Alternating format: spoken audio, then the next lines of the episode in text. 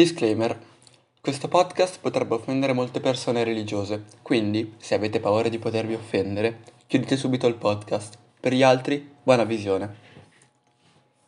Benvenuti a tutti e buona Pasqua, la festività in cui si festeggia un uomo che è stato messo in croce. Strani questi cristiani comunque.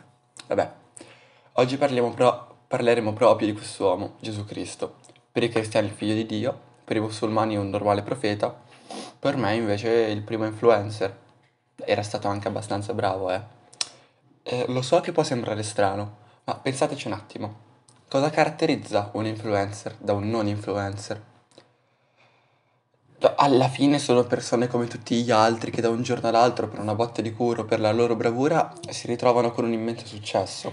La stessa cosa che capita a Gesù, che si ritrovò eh, molto famoso pre- predicando per tutta la Giudea, con dei seguaci molto accaniti come gli apostoli ma anche con degli haters, le conseguenze di ogni influencer, che in questo caso lo hanno messo in croce. E pensate un po', gli haters di oggi sono anche abbastanza, cioè gli influencer di oggi sono anche abbastanza fortunati, cioè a- ad alcuni sarebbe bene di morire, tipo Shiva dovrebbe un po' andarsene, secondo me, impiccato, però ognuno ha le sue credenze ed è giusto così. Comunque questa vita da influencer di Gesù gli ha portato anche delle doti d'attore, possiamo dire. Per esempio, basta pensare al bacio di Giuda. Sembra una scena perfettamente scritta se ci pensate. Infatti Giuda, forse in quel momento l'hater più accanito di Gesù, fa, eh, fa lo snitch con le guardie per avere dei soldi, cioè poi eh, argento e anche oro, vabbè e per far capire loro chi era l'uomo che volevano catturare lo bacia sulla guancia. Cioè, questa scena, questo processo, se visto oggi in una TV, in una serie tv tipo Breaking Bad o La Casa di Carta, farebbe scalpore come ha fatto all'epoca, riuscendo a rimanere nell'immaginario comune per molto molto tempo. Un'altra scena molto significativa, che ha avuto un fortissimo impatto nel tempo, e sicuramente un fortissimo impatto visivo, infatti è l'ultima cena Infatti vedere Gesù, che si professava figlio di Dio, piegarsi per lavare i piedi ai suoi discepoli, eh, sarebbe come vedere il professore della casa di carta che addestra la gente, là, quella inutile con i nomi delle città, e comincia a stirargli i vestiti. Cioè, non, non credo pote- potrebbe succedere, però è il perfetto incipit per una versione porno. Cioè, se qualcuno vuole i crediti qua, glieli regalo, dai. Vabbè. Constatato che Gesù era un influencer pure attore. Una cosa che rimane ancora non molto chiara è l'acqua che si trasforma in vino. Anche questo gesto è molto significativo ovviamente, però in qualche modo è spiegabile. Oltre ad essere un perfetto messaggio di marketing che, cioè, tutti secondo me vorremmo una divinità che fa ubriacare gratuitamente la gente. Vabbè, comunque. In realtà Gesù era un ladro di idee alla fine, perché prima di lui c'è stato un uomo che aveva già inventato questo trucco e si chiamava Erone d'Alessandria. Eh, Erone è vissuto probabilmente nel primo secolo a.C. Era il direttore, se possiamo chiamarlo così, del Dipartimento di Meccanica di Alessandria. Eh, se detto alla brutta, il primo politecnico del mondo, e oggi è considerato un equivalente antico di Leonardo da Vinci per la sua creatività e il suo ingegno, soprattutto nel mondo architettonico. Tra alcune delle sue idee possiamo ricordare il primo distributore automatico che attraverso l'inserimento di una moneta faceva scendere una certa quantità di acqua o di vino. Eh, possiamo ricordare e- Eolipila, credo si chiami così, comunque la prima ma- vera macchina a vapore della storia e fu un grande scrittore, eh, cioè un grande studioso e inventore di macchine da guerra. Infatti abbiamo l'unico libro, che, o uno dei pochi libri che ci rimane suo, è sulle macchine da guerra. Beh, fatto un breve excursus su chi fosse questo erone, possiamo parlare di una delle sue invenzioni, ovvero una caraffa che poteva contenere sia acqua che vino. E seconda, a seconda della, dell'inclinazione, e quali far versare al proprio parcimento, o riuscire a versare addirittura entrambi. E questa caraffa veniva usata da Verone per fare principalmente giochi di magia durante le cene. e secondo me sicuramente non pensava che un uomo nel futuro che si proclamava figlio di Dio l'avesse usata per fare il figo, vabbè. Oltre a questo, come funziona questa caraffa? Eh, praticamente eh, basta conoscere il principio di sifone, ovvero che se si hanno due contenitori riempiti con la stessa quantità di liquidi, anche diversi fra loro, e questi sono collegati con un filo e uno viene posto più in basso dell'altro, eh, si vedrà come quello più in alto ceda liquido a quello più in basso, dato che la pressione atmosferica spinge il liquido fino al punto più in alto del loro collegamento. E poi la, da, la gravità eh, farà scendere questo liquido nel contenitore più in basso. Quindi un principio abbastanza semplice, sfruttato da Irone. Vabbè. Comunque, constatato che Gesù era un influencer, attore e pure mistificatore, perché non diceva le cose esattamente come stavano realmente. Vabbè.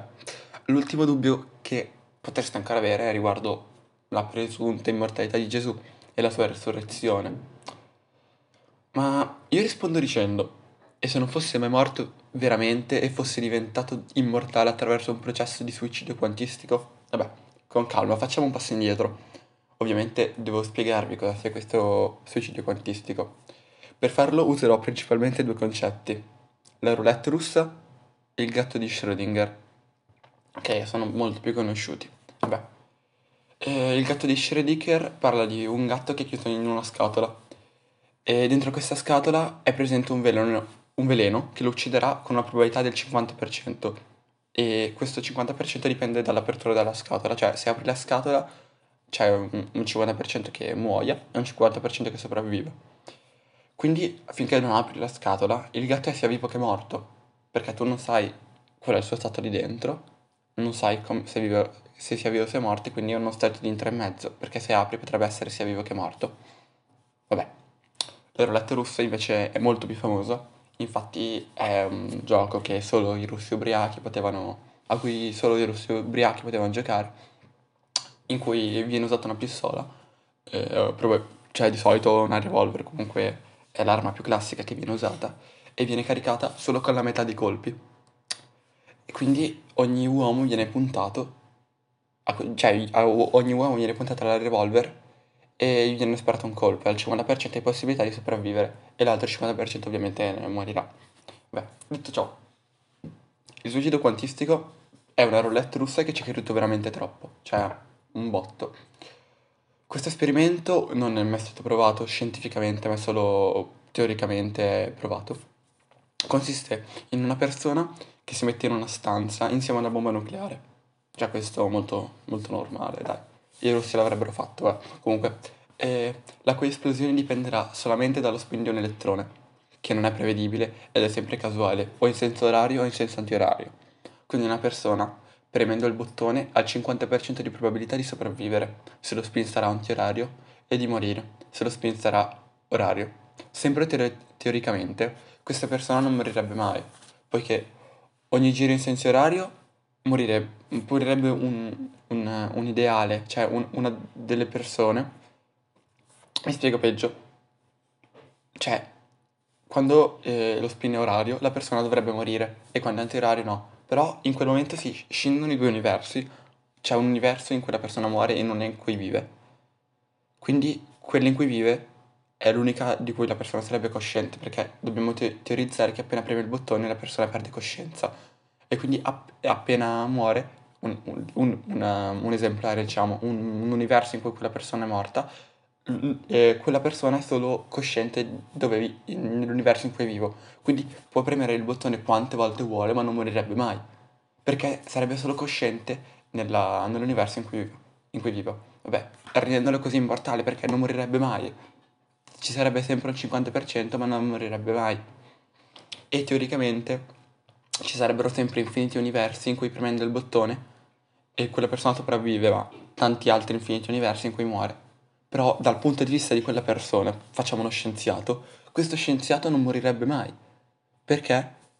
E sarebbe solo cosciente del, degli universi in cui vive. Vabbè, finita questa roba, tornando al nostro caro Gesù, che ovviamente era un esperto di meccanica quantistica, sarà sicuramente stato il primo uomo che avrà attuato questo esperimento riuscendo in qualche modo a diventare immortale e riuscendo a rimanere in vita per molto tempo. Vabbè, E chissà, forse vive anche adesso.